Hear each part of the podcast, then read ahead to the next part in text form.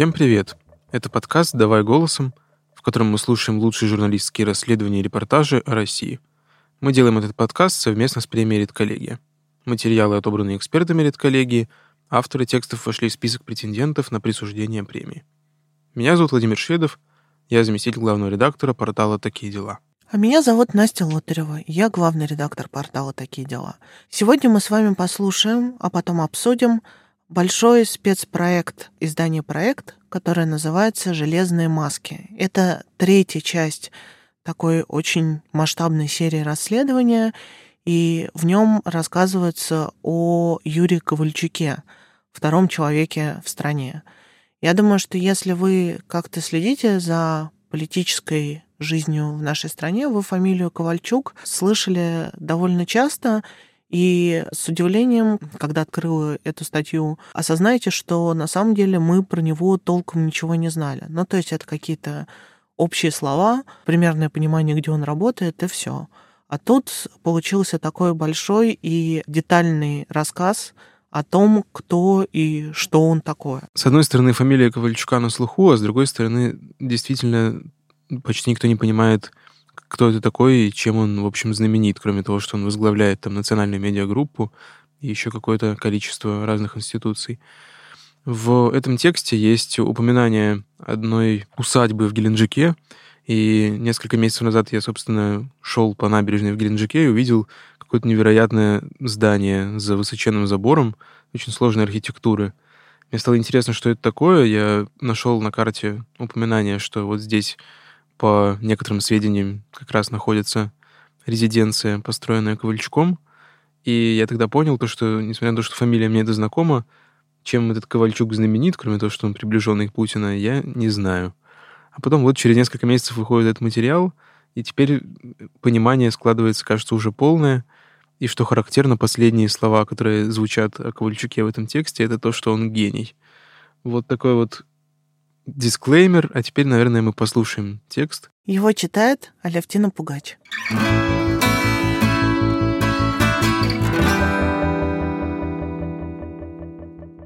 У президента России по образцу древних монархов есть специальный человек, который отвечает за самые секретные стороны жизни правителя. Его деньги, женщин и досуг. Это Юрий Ковальчук, старый друг Владимира Путина и, вероятно, второй по влиятельности человек в государстве. Благодаря исключительной близости к президенту именно Ковальчук курирует важнейшие сферы жизни страны — внутреннюю политику и медиа. Процесс перехода власти от Бориса Ельцина к Владимиру Путину в действительности сильно отличался от официальной историографии. До сих пор никто из участников тех событий не признавался, что в 1999 году в знаменитом дачном кооперативе «Озеро» на берегу Комсомольского озера под Санкт-Петербургом на неофициальную встречу собрались две влиятельные группы лиц Первая группа сдавала страну в управление второй. Первая известна в прессе как «Семья» Ельцина. Она включала в себя дочь президента Татьяну Дьяченко и его зятя Валентина Юмашева. Во второй был будущий президент Путин и его ближайший друг, все сплошь участники кооператива «Озеро» — Юлий Ковальчук, Сергей Андрей Фурсенко, Владимир Якунин и некоторые другие.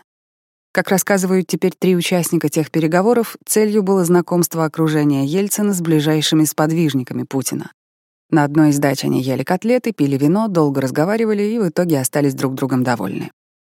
Вскоре после второй встречи Путин будет избран президентом России, а один из его соседей по озеру, по сути, заменит ему семью, став главным советчиком и хранителем президентских секретов.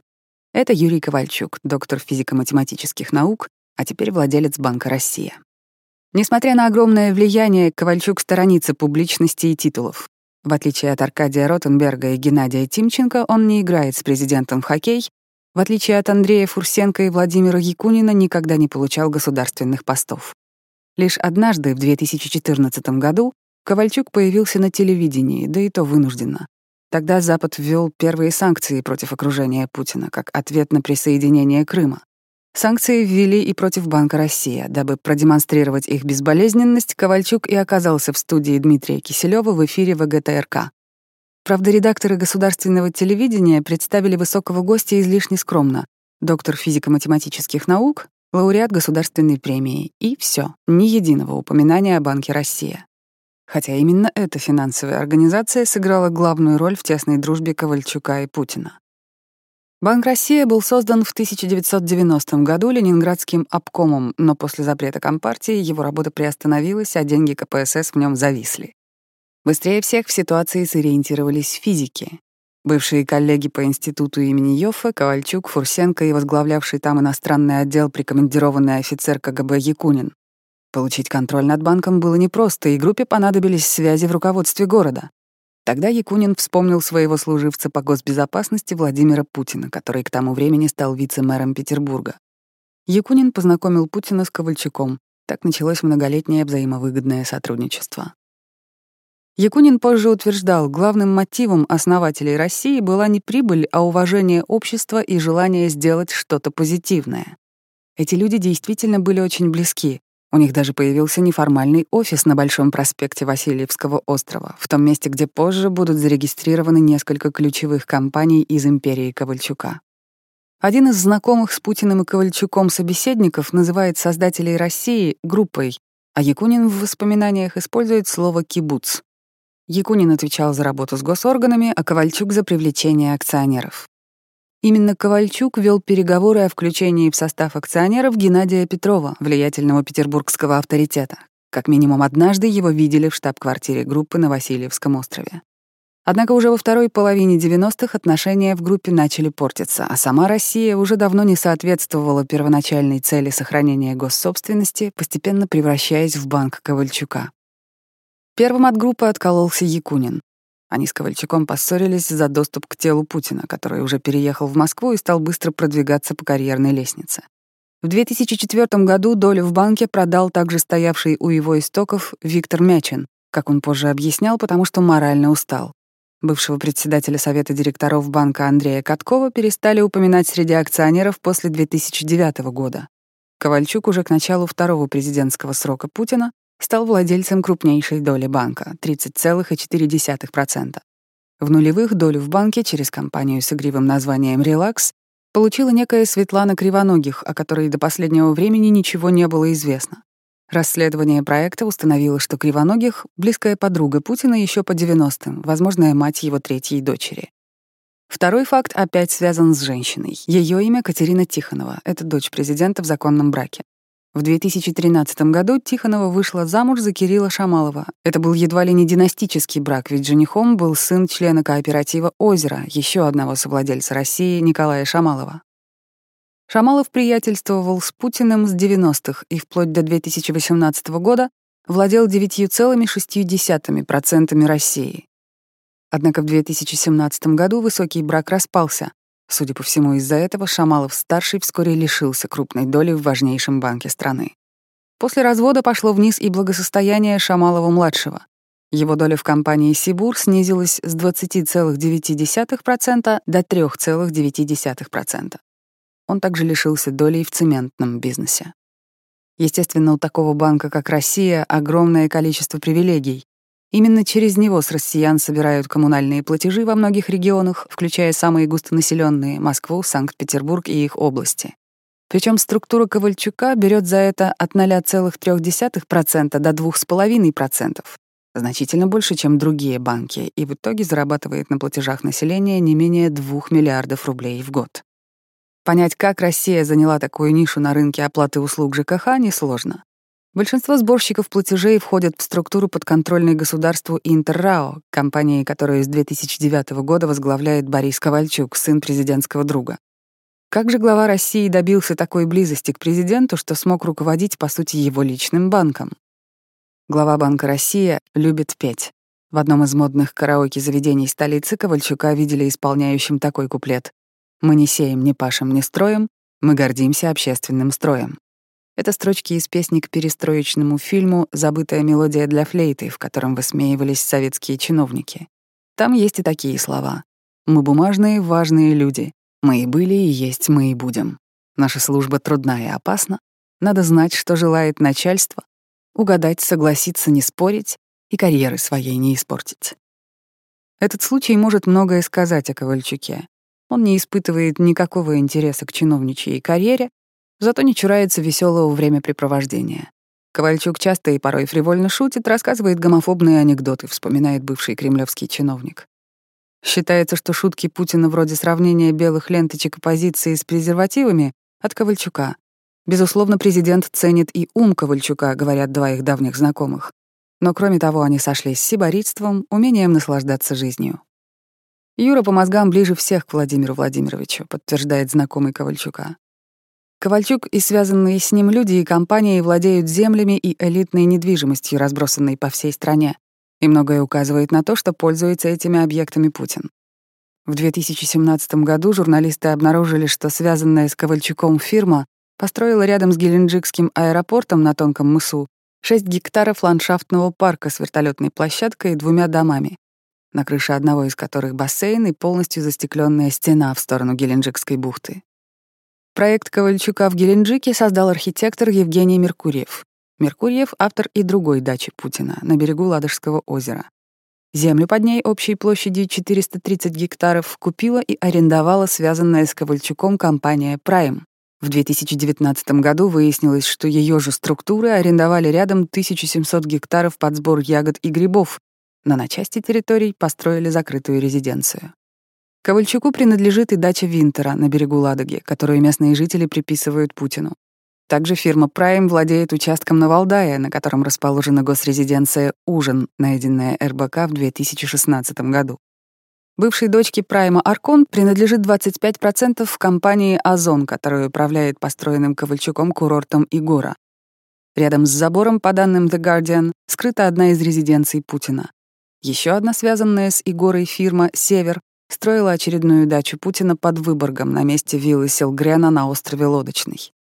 Напротив территории на Ладожском озере, на Валааме, Путин часто бывает в резиденции на территории монастыря, установили журналисты 7 на 7 в 2017 году. С Юрием Ковальчуком связана и недавно обнаруженная резиденция в поселке Горки-10, охраняемая ФСО. Сначала она принадлежала его брату Михаилу, а затем перешла на связанный с Юрием Ковальчуком офшор, Объект в Горках-10 строила та же компания «Кредо», которая реконструировала здание на объекте ФСО на Кавказе, за которым предположительно скрывается госрезиденция Бочаров-Ручей в Сочи. Когда Путин уже стал президентом, Ковальчук поначалу даже в обществе вел себя с ним по-небратски. На одном из неформальных обедов в начале нулевых глава России вдруг стал демонстративно доставать котлету из тарелки главы государства, вспоминает очевидец этого события, добавляя, что тогда Ковальчук называл Путина на «ты», и не стеснялся с ним спорить. Президент терпел. Со временем Ковальчук стал вести себя аккуратнее, а общение с Путиным становилось все более плотным. Ему нравится сидеть на ухе у президента и давать ему советы, объясняет бывший высокопоставленный чиновник, знакомый с Ковальчуком. К примеру, каждый год Путин надолго улетает в Сочи, и Ковальчук с какого-то момента стал поступать так же, чтобы говорить с президентом и на отдыхе. Благо в Геленджике у связанной с Ковальчуком компании есть имение, так было и в этом году. Ковальчук был в Сочи и развлекал президента, чтобы ему не было скучно одному в бункере, иронизирует топ-менеджер одной из госкорпораций, знакомый с графиком президента. Естественные результаты такой близости стали постепенно проявляться в кадровых назначениях, которые затрагивают всю большую семью Ковальчука и их друзей. В 2009 году сын Ковальчука Борис достиг того возраста, чтобы получить высокий пост. 32-летнему наследнику всегда везло. Он учился на юрфаке СПБГУ у будущего президента Дмитрия Медведева, потом работал у него помощником в правительстве, а затем возглавлял департамент нацпроектов, который курировал Медведев. Однако, когда Борису пришло время пойти на повышение, его сделали заместителем давнего друга семьи Ковальчуков Сергея Кириенко, гендиректора корпорации «Росатом». Правда, довольно быстро младшего Ковальчука отправили на еще большее повышение. Всего через 7 месяцев он возглавил крупнейшую энергетическую госкомпанию «Интеррао», а позже вошел в попечительский совет фонда «Иннопрактика». Это собрание бизнесменов и глав госкомпаний, помогающих этой организации деньгами. Важно знать, что Иннопрактику возглавляет дочь Путина, Катерина Тихонова. В 2016 году пришла пора повышать уже Кириенко. Он знаком с семьей Ковальчука еще с 1999 года, когда бывший премьер вел Союз правых сил в парламент под лозунгом «Путина в президенты, Кириенко в Думу». И вот в 2016 году Кириенко стал первым замглавы администрации Путина, курирующим всю внутреннюю политику России, включая выборы, интернет и регионы. Инициатором этого назначения называют именно Ковальчука. Через два года после назначения Кириенко на пост, предусматривающий в том числе отбор глав регионов, губернатором Петербурга стал близкий к Ковальчуку Александр Беглов, а его заместителем — бывшая сотрудница России Любовь Совершаева. Соратники Ковальчука вообще активны в политике. Даже одна из крупнейших пиар-компаний, которая занимается выборами, Михайлов и партнеры, тоже связана с Банком Россия и активно участвует в президентских выборах. Несколько лет назад руководители национальной медиагруппы, контролирующие значительное количество российских СМИ, готовились к празднованию Нового года. Важная часть праздника — подарок главному акционеру Юрию Ковальчуку. Тогда директор холдинга Ольга Паскина придумала глубоко символичное подношение — копию указа Екатерины Великой от 1796 года о введении в Российской империи цензуры. Ковальчук — человек консервативных взглядов. Во времена перестройки он матом отзывался о происходящих в стране событиях, а став ключевым советчиком Путина, не мог не стать соавтором всех происходящих в стране изменений. Одно из этих изменений — установление тотального контроля над независимыми прежде СМИ. И, как и во всем, что делает Ковальчук, решение государственных задач сопровождалось личными услугами президенту. Национальная медиагруппа появилась в 2008 году в результате объединения активов нескольких структур, главный из которых был банк Ковальчука. Пост президента этого холдинга он доверил своему племяннику, Кириллу. Тот давно интересовался политтехнологиями и СМИ и всегда пользовался полным доверием дяди. Но есть там и еще более интересный человек. При создании холдингу зачем-то понадобился общественный совет, который возглавила бывшая гимнастка и в тот момент депутат Госдумы Алина Кабаева. Причем должность она получила как раз перед тем, как в прессе появилась публикация о ее романе с Путиным. Позже, когда Кабаева ушла из Думы, она заняла в медиагруппе уже не номинальный, а ключевой пост председателя Совета директоров. Впрочем, на принятие каких-либо решений в компании бывшая спортсменка не претендует. Два собеседника, в разное время занимавшие высокие посты в группе Ковальчука, Говорят, что Кабаева всегда держится очень доброжелательно, но профессионально они пересекались с ней только при подготовке к формальным мероприятиям и ее регулярному интервью газете «Спортэкспресс». С 2008 по 2011 год авторская программа Алины Кабаевой выходила сначала на РЕН-ТВ, а затем на Пятом канале, входящих в национальную медиагруппу. Однако это далеко не все СМИ, которые связаны с Ковальчуком и на редакционную политику которых он может влиять. В 2013 году журналисты, входящие в медиагруппу газеты «Известия», получили указание при написании новостей отдавать предпочтение информагентству ТАСС, давая ссылку именно на его материалы, а не на РИА Новости или Интерфакс. И получили непонятное объяснение от начальства. Государственный ТАСС теперь связан с холдингом Ковальчука. Незадолго до этого ТАСС возглавил Сергей Михайлов, давний знакомый Кирилла Ковальчука, создатель близкого к Банку России агентства «Михайлов и партнеры. Уже в 2014 году Банк России открыл для ТАСС кредитную линию на 350 миллионов рублей на финансирование текущей деятельности. Примерно в то же время супруга Михайлова, Юлиана Слащева, стала гендиректором СТС Медиа, которая сейчас входит в национальную медиагруппу. Еще часть активов, которые связаны с Ковальчуком, по документам принадлежат предпринимателю Григорию Березкину. Его отец, профессор Виктор Березкин, один из самых известных хроматографистов страны, дружил с Михаилом Ковальчуком, братом Юрия Ковальчука. Они познакомились на собраниях членов-корреспондентов РАН. Позже сын Березкина Григорий познакомился с Юрием Ковальчуком и Андреем Костиным, главой ВТБ, партнером Ковальчука по Согазу. Березкин начал проводить с ними время, несколько раз ездил на совместный отдых. В итоге Березкину отошли активы, которые в действительности крепко связаны с ВТБ и Ковальчуком. «Комсомольская правда», медиахолдинг РБК и газета «Деловой Петербург». Но и это еще не полный перечень медиаактивов, которые в разное время были связаны с Ковальчуком. Когда в начале нулевых Банк Россия получил СОГАЗ, то стал через управляющую компанию «Лидер» еще и совладельцем «Газпром Медиа», включающего в себя телеканал НТВ и радио «Эхо Москвы». Сейчас Ковальчук остается совладельцем «Газпром Медиа» через пенсионный газфонд. Так что когда в 2017 году пресс-секретарь Алексея Навального Кира Ермыш утверждала, что едва ли не все крупные СМИ страны принадлежат Ковальчуку, она была не так уж далеко от истины. И уж наверняка правдиво то, что все медиа, к которым имел отношение Ковальчук, стали одинаково лояльны Кремлю. В августе 2015 года близ крымского города Балаклава Путин, сидя в батискафе, совершил погружение на дно Черного моря где обследовал затонувший корабль времен, как он сам сказал, становления русской государственности, то есть X-XI века. После всплытия президент вышел к журналистам и был вынужден не только радостно описывать увиденные им на дне амфоры, но и отвечать на неприятный вопрос о скандальной отставке с поста главы РЖД его давнего друга по озеру Владимира Якунина. В это время другой давний друг президента Юрий Ковальчук имел все основания торжествовать. И не только карьерному поражению своего былого конкурента. Подле президента перед камерами стоял крепкий молодой человек в черной кепке, которого представляли как пилота батискафа главы государства с простым именем Сергей Фокин. На этого молодого человека можно было бы не обратить внимания, если бы не два обстоятельства. Во-первых, двумя годами раньше он же обеспечивал погружение Путина в Финский залив, чтобы обследовать затонувший там фрегат, а пятью годами позже, в 2019 году, он будет управлять батискафом, на котором президент осмотрит затонувшую подлодку времен Великой Отечественной войны.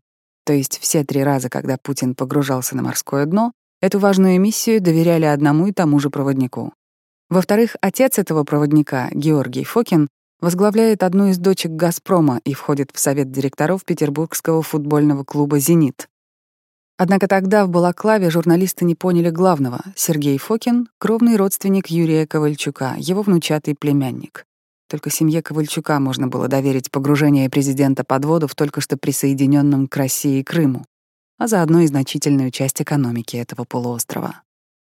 Высшее руководство России очень интересуется антивозрастной медициной. Все хотят долго жить, рассказывает бывший высокопоставленный кремлевский чиновник. Все, что связано со снижением смертности, является одним из приоритетов Российской Федерации. Так Путин в прошлом году ответил на вопрос о некой компании «Номико». Президент забыл упомянуть главное. За компанией, которая в том числе борется за снижение смертности, стоят его дочь Мария Воронцова и Ковальчук. Одно из главных направлений Номико — исследование передовых технологий в генетике. Компания вместе с принадлежащим Ковальчуку Согазом инвестирует в строительство нового медицинского центра под Петербургом. Воронцовой в этой компании принадлежит 20%. Среди ее партнеров главный врач медцентра «Согаз» Андрей Абризан и Наталья Бугаенко, которая также была сотрудницей группы «Согаз Медицина». Третий партнер Воронцовой по Номико — это генеральный директор «Согаз Медицины» Владислав Баранов. Он давний знакомый семьи Ковальчуков. Его отца, тоже Владислава, СМИ и медиа империи Ковальчуков периодически упоминают в числе лучших генетиков России. Баранов-младший создал Согаз медицину, когда у Юрия Ковальчука болел отец. Он лечился в клинике Согаза и умер в 97 лет. Сейчас Баранов-младший, возможно, по протекции Ковальчука, периодически общается с руководством страны и дает советы в области медицины. Генетика — это у Ковальчуков семейная. В этом году в генную проблематику погрузился брат Юрия Ковальчука, Михаил. Он глава Курчатовского института, в которого в мае 2020 года передали Институт молекулярной генетики РАН, а директором-координатором по биомедицинским технологиям в Курчатовском институте до своей смерти в ноябре этого года трудился Константин Скрябин, которого также называют знакомым семьи Ковальчуков. Скрябин не раз комментировал в СМИ тему вечной жизни. Например, в 2019 году он говорил так. «Мы любим обсуждать проблему человеческого бессмертия. Некоторые готовы утверждать, что инновации в медицине приведут к тому, что человек будет жить до 100-200 лет. Но готово ли человечество с этим согласиться? Я в этом не уверен. При подготовке этой статьи мы просили наших собеседников оценить влиятельность Юрия Ковальчука. Ответ двух высокопоставленных менеджеров, которые работают в связанных с Банком России структурах, был краток. Он — гений. Помимо Ковальчука, с таким же трепетом они отзывались только о Путине.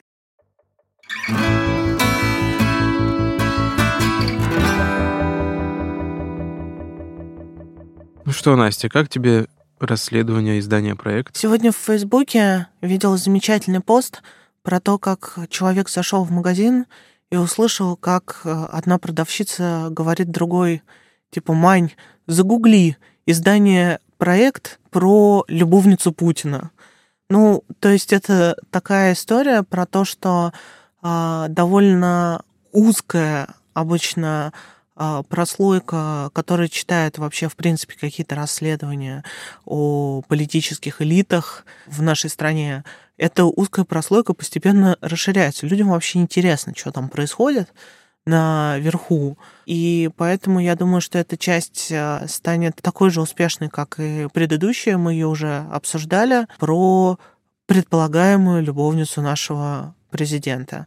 Вот когда эта продавщица загуглит и перейдет на этот текст, она еще увидит множество совершенно превосходных деталей. Там про котлетки, про батискаф, в котором погружается вместе с Путиным тоже его какой-то дальний родственник. Внучатый племянник, Практически, практически, да. Серьезный молодой мужчина в кепке, да. Это очень интересно, то, насколько всепроникающее это влияние Ковальчука. Оказывается, что даже такие точечные истории, как погружение на дно морское, все равно выполняются под его четким контролем. Вот, ну, в общем, я думаю, что обо всех этих деталях можно поговорить с одним из авторов этого расследования, Андреем Захаровым, бывшим корреспондентом BBC, а сейчас спецкором проект «Медиа». Здравствуйте, Андрей. Здравствуйте. Здравствуйте. Хотим с вами обсудить вот текст третий в цикле «Железные маски», портрет Юрия Ковальчука. И, наверное, первый вопрос э, именно о том, почему по такому порядку идут эти материалы, и почему вот именно Ковальчук стал третьей частью этого цикла? А, да, тут, кстати, очень много конспирологии сейчас в Твиттере, больше в Твиттере, вообще в Телеграме. Как называется? Информационная атака на Путина. А, и, а вас, вас, кстати, деле... вас, кстати, не смущает то, что вас напрямую сравнивают вот с важными историями, которые выпустили пару дней назад? Свое расследование? Смысл следующий. Значит, я в сентябре пришел, когда в проект, у меня была давно старая история. А, я вообще до 16 года жил, работал в Петербурге.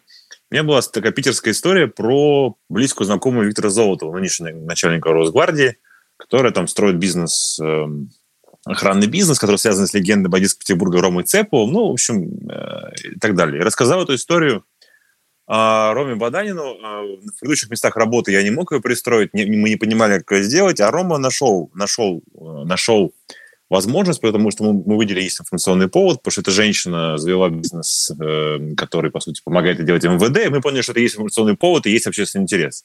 И я стал заниматься Диной Целевич, так зовут эту женщину, а, вот. И в процессе работы над этой темой мне вдруг один источник сказал, слушай, ты что это был Дина Целевич? Там у нее была подружка, подружка. Ее звали Света Кривоногий.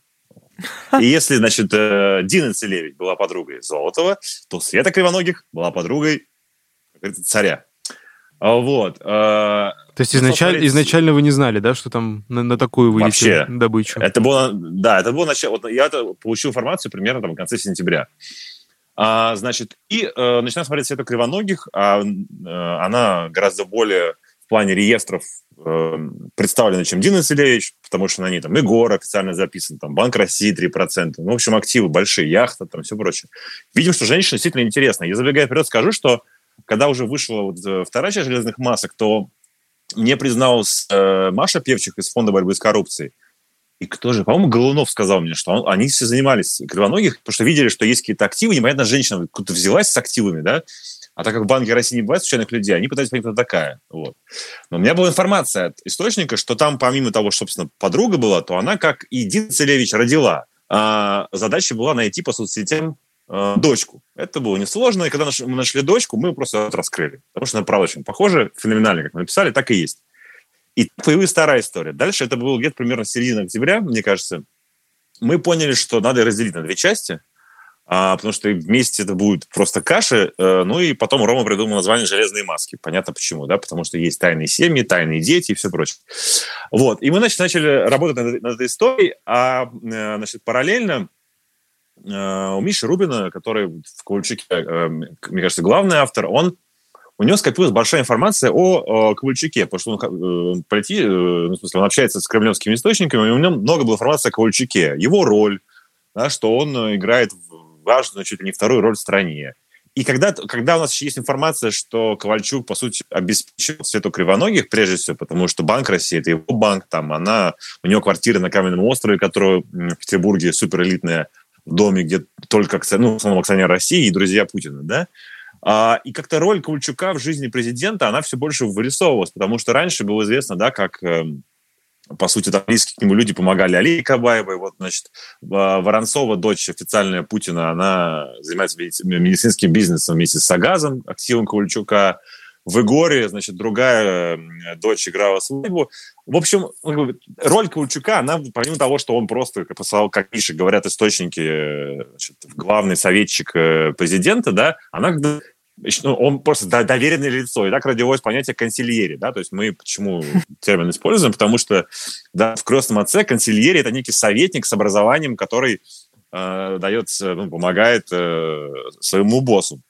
Вот, хотя мы есть еще русский термин э, этого, ну, русский аналог слова консильерий – постельничек. Постельничий, да, конечно. Да, на самом, да, постельничий звучит, как будто он за постель, а постельничий у него более широкие функции, чем просто перины поправляет, да. Вот, да, вариант постельничий. Но как оно звучит немножко с интимным а, э, значит, этим э, контекст есть, да, значение, а и все историки, знаешь, постельничек расширили, мы решили использовать консильерию. В общем, вот, и, соответственно, мы решили, что, ну, давайте сделаем третью часть железных масок про Ковальчука. А, и к вашему вопросу. Значит, вот важные истории в начале этой недели, да, выпустили э, про Тихонова и Шамала. Мы вообще ничего не знали. И когда в воскресенье, значит, они, э, а мы планируем, значит, на среду «Железные маски» вместе с Беллом, потому что мы не успевали и, и решили сделать коллаборацию. А, значит, и вдруг в воскресенье вечером в Твиттере важных историй появляется сообщение. Они публиковали герб свадьбы, да, э, Шамала Тихонова. Вот мы завтра расскажем о главной тайне России. И в чате стали гадать вообще, что это, о чем это история. Скажите, что вы присели и подумали, неужели наша? Да, мы, не, мы еще подумали Кабаева, потом, э, неужели Ковальчук? Нет. И мы, там, там еще буква К есть, похожая. Мы такие думаем, боже мой. И я пошел к ним в Твиттер, тоже гадал в шутку. Значит, ну, даже они вываливают, э, они, при том, что да, там, допустим, э, Рома Анин общается там, с Ромой Баданиным, все, мы как-то общаемся, там, я с Алисей Шмагун. Мы вообще ничего не знали. А, ну, а выглядит понятно, да, это, естественно, спланированная атака. А еще там же параллельно есть инсайдер, Сережа Ежов фигачит э, по базам и, значит, э, пишет свои заметки. То про Кабаева, то про дочку Кириенко. И реально вот, зная изнутри, насколько это все... А, там еще, еще была причина, почему мы отчасти спешили с Ковальчуком. Она связана с тем, что было опасение, что коллеги напишут про него. Ну, в общем, исключительно такие причины. А выглядит, конечно, как атака. И, э, соответственно, вот так родился третий материал, именно как... Э, потому что после того, как мы поняли, кто такая была Кривоногих, мы поняли уже как бы, роль Ковальчука в жизни Путина, она стала еще более очевидна. И ко всей этой информации подкрепились э, те байки и рассказы, которые были у Миши, Миши Рубина. Так родился третий материал. Сколько нас ожидает еще частей? Ну, я могу сказать ответ э, такой.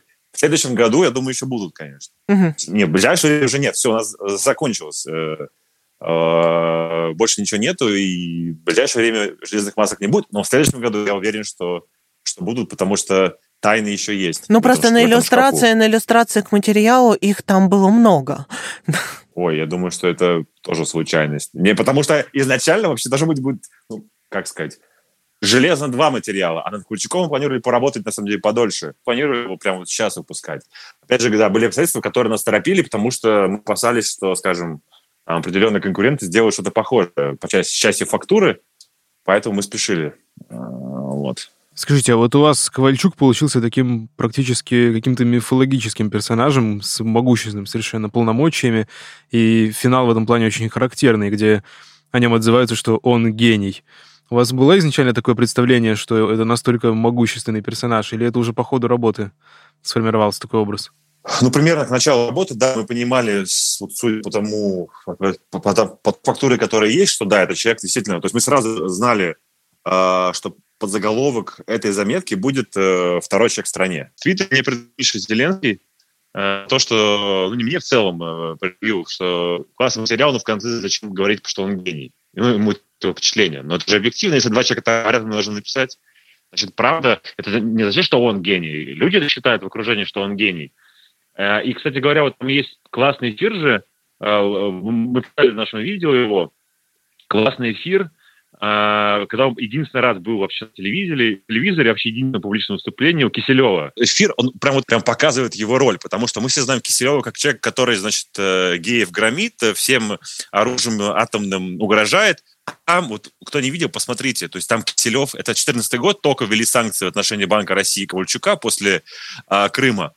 И там Киселев вот он, ну, чуть ли не в рот смотрит. Я такого Киселева никогда не видел. Он обычно же уверенный в себе такой, и сочный. Даже с Путиным он чувствует, как я э, показывает свою крутость, а здесь он прям вот страстно Ковальчука представляет как доктор физмат наук, лауреат госпремии, то есть там Банка России тоже нет. И Ковальчук очень долго размышляет, но с таким, наши подписчики на YouTube отметили, сразу видно, что хитрое лицо. А, значит, э, долго там разговаривает про национальный интерес. То есть видно, что это человек действительно умный. А, поэтому, э, наверное, в окружении, учитывая его роль, а, вполне могут называть его и называть его гением. Но я так по-человечески скажу, что, учитывая всю важность э, вами расследованного, мне больше всего все равно понравилось про то, как он котлеты у Путина брал, и про то, какой подарок про цензуру грамоту от Екатерины Великой. Ну, то есть да. какие-то прекрасные виньетки, которые нам дал этот материал. Я хотела еще вот что спросить. У вас в профиле а, на сайте написано, что вы сменили корпорацию на стартап. А почему расследователь меняет корпорацию на стартап? Ну, в данном случае сейчас э, в России э, медиа номер один для расследования – это э, проект. Э, и это связано с тем, что если ты... Ну, в России есть огромное количество ограничений для расследований. Я имею в виду законодательные ограничения, плюс э, расследование, расследование – это риск. Риск, если там у тебя медиа как бизнес – там, риск блокировки, например, да, или что-то такое. Поэтому чем крупнее медиа, тем при, все, при всем желании делать расследование, тем оно будет делать их осторожнее. Ну, то есть оно будет смещать формулировки, а, оно будет э, в целом стараться такие тексты не публиковать, будет их долго мурыжить. Стартап а, естественно, соблюдая стандарты, да, но при этом смелее, потому Действует что... Действует как панки, знаете. У нас появилось, э, мы даем как есть, не боясь, что нас как-то за это прижмут. Да? Пираты. Ну да, да, ну в смысле, вот, условно говоря, могу сказать, ну, э, э, такая внутренняя кухня. Значит, мы когда обсуждали формулировки для заметки про э, кривоногих «Железной маски 2», э, значит, э, там же есть разные, ну, есть некое, некое доказательство. Дальше ты что-то формулируешь. пишешь как? Тайная семья Путина или ты пишешь близко знакомая Путина, да? Есть разные формулировки, и э, были там раз, сторонники разных формулировок, э, как точнее сказать, что у нас доказано, не доказано. И вот Рома Баданин, который был шеф-редактором МК, который как раз, как считается, да, разогнали редакцию за заметки про дочь официальную, э, официальную дочь, он вспоминал, что он говорит, меня прям дежавю, потому что мы также сидели, вспоминали, вот, э, и пытались найти полировки, и там, где в РБК тогда же в итоге не написали, что это дочь Путина, это Кашин написал потом, да? Да, это я помню. А, да, соответственно, речь о том, что вот, э, ну, при этом ну, мы, мы сразу априори шли гораздо дальше. У нас не было обсуждения, а писать, не писать, что это возможно. Да нет, ну, ну, просто э, мы э, обсуждали э, написать, что возможная дочь, или просто выложить все факты, а дальше как бы, люди поймут э, сами. Но при этом мы, мы не останавливались перед тем, чтобы дойти до конца, практически до конца в этой, в этой истории, да, потому что, ну, а что, ну, заблокируют, ну, там, не знаю, э, как, как бизнес никто не ударит, потому что бизнес – это стартап, да, который, ну, сейчас вот фандрайзинг начинается. Поэтому, если ты хочешь заниматься расследованиями в России сейчас, мне кажется, что вот такие стартапы, как важная история, как, э, как проект, именно в них э, все возможности есть. Для классических расследований про коррупцию, про бизнес там и что-то такое. Там, Дальше, опять же, всем твиттерам будут рассказывать, что вы на деньги Володина существуете, или там стипендию Романа поминали. То есть э, в любом случае есть некий этот, может быть, нездоровый вайп по поводу того, откуда вас столько сейчас одновременно всех расследователей взялось. Ну да, ну, ну в России же склонны конспирологии. Ну то есть я, помимо Володина есть версия, я читал на каком-то канале, что вчера же Путин раскритиковал э, министра сельского хозяйства Патрушева, вот. А отец Патрушева голосов Беза, потому что он понял, Путин, что это Патрушев слил информацию о его семье, проекту важным, важным историям. А еще, значит, Кашин вчера договорился, как он сказал, что это сам, сам Путин это сливает. Ну, как типа такого. Ну, смешно. Ну, в смысле, у нас... Слушайте, э, э, сейчас да. про отцов рассуждать опасно, как мы знаем по последним журналистским дискуссиям. так что, действительно. Да, это... Да. В общем, э, да, конспирологии э, много. Ну, то есть, даже если такое вышло там, не знаю, на BBC, э, значит, говорили бы, понятно, это там англичанка гадит, да. А вышло РБК, значит, Прохоров метит президенты. Я не знаю, вышло там где угодно, в «Медузе», значит, э, прибалты в атаку. Ну, конспирологическое мышление найдет э, повод для того, чтобы не, не говорить о сути, а искать причину вовне, даже если цены на мандарины вырастут на 10 рублей не будут думать объективных обстоятельствах, ага, это понятно, там, значит, Грузия, Абхазия, НАТО, значит, ну, в общем, понятно. Поэтому, ну, если ориентироваться на такие разговоры, то лучше вообще не вести расследование, потому что всегда будут люди, их будет значительное количество, которые не будут анализировать суть расследования, ну, или будут говорить, ну, все понятно, о чем мы в России живем, коррупция всегда есть в России, будут говорить, кому это выгодно, кто слил, ну, то есть это вообще невозможно все ориентироваться. Так. И... Все так. Вот. Андрей, последний вопрос. Как вы думаете, почему Путин до, до последнего до сих пор не признает, что Екатерина Тихонова и Мария Воронцова – это его дочери, хотя уже об этом сейчас все пишут, в принципе, вполне открыто? А, ну, отвечу на ваш вопрос в двух частях. А, он всегда ссылается на вопросы безопасности, но э, этот аргумент, он легко, ну, может, она ему стала в безопасности с возрастом важна, но напомню, что Мария Воронцова – а, она же Фасен то ли была, то ли есть. А, то есть она жила в Голландии вообще много лет, она замужем за голландцем, и а, была история, когда Путин там приехал каким-то визитом в Голландию, потом поехал, она где-то жила где-то в пригороде, там местная пресса писала, как все огородили, что он пришел к ней в гости. Ну, то есть вопросы безопасности и дочь в стране НАТО. Это как-то странно. Поэтому, если хотите мое мнение, я, конечно, не, э, не психоаналитик, но мне кажется, что, учитывая такое количество тайн, который, ну, когда у тебя много тайн, когда тебе есть что скрывать, то тебе лучше, ну, в смысле, вот, допустим, подтвердите, что там они ваши дочери. А как, например, быть, если э, э, Лиза, которая до 14 лет была кривоногой, действительно дочь? Ты скажешь, да, это мои дочери, а та, ты ее как бы не признаешь. Ну, то есть, когда у тебя много тайн, лучше вообще ничего не говорить, а то эти тайны э, раскроешь. Поэтому, э, ну, то есть, меня, я, либо действительно он стал считать Э, с возрастом, что его детям какая-то опасность угрожает, и поэтому не признает их. Либо здесь есть что-то такое психологическое. Я когда в Фейсбуке, собственно, этот материал она, ну, писал о нем, что-то вышла такая заметка, я написал, что для меня это прежде всего психоаналитическая заметка. Э, потому что появление такой тайны, существование с такой тайной, причем окружение же знало о ней, а мы ходили к людям и понимали, что люди знают, это сразу меняет тебя. Ну, меняет отношения с близкими, с людьми, потому что у тебя есть большой секрет. У тебя, возможно, есть еще одна дочь, э, уже почти совершеннолетняя. Возможно, ответ на ваш вопрос кроется именно в психологии, а не в, в новом понимании безопасности, которое возникло с возрастом. Возможно. Спасибо, спасибо за ваш материал и за то, что нашли время с нами поговорить. Спасибо. Вам спасибо, ребят. До свидания. До свидания.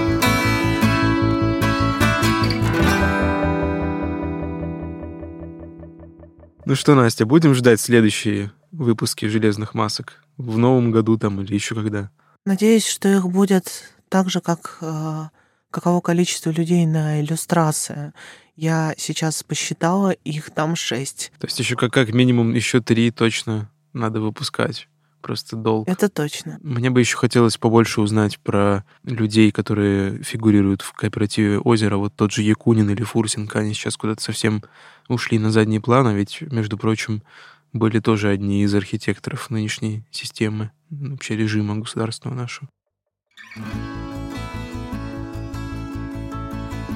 Ну что ж, будем ждать новых частей этого расследования и других хороших расследований. А с вами был подкаст «Давай голосом». Слушайте нас на всех площадках для подкастов. Ставьте нам звездочки, рассказывайте о нас друзьям и знакомым. Всем пока! А я напомню, что мы делаем этот подкаст совместно с премией «Редколлегия». Спасибо, что были с нами. Пока. Пока.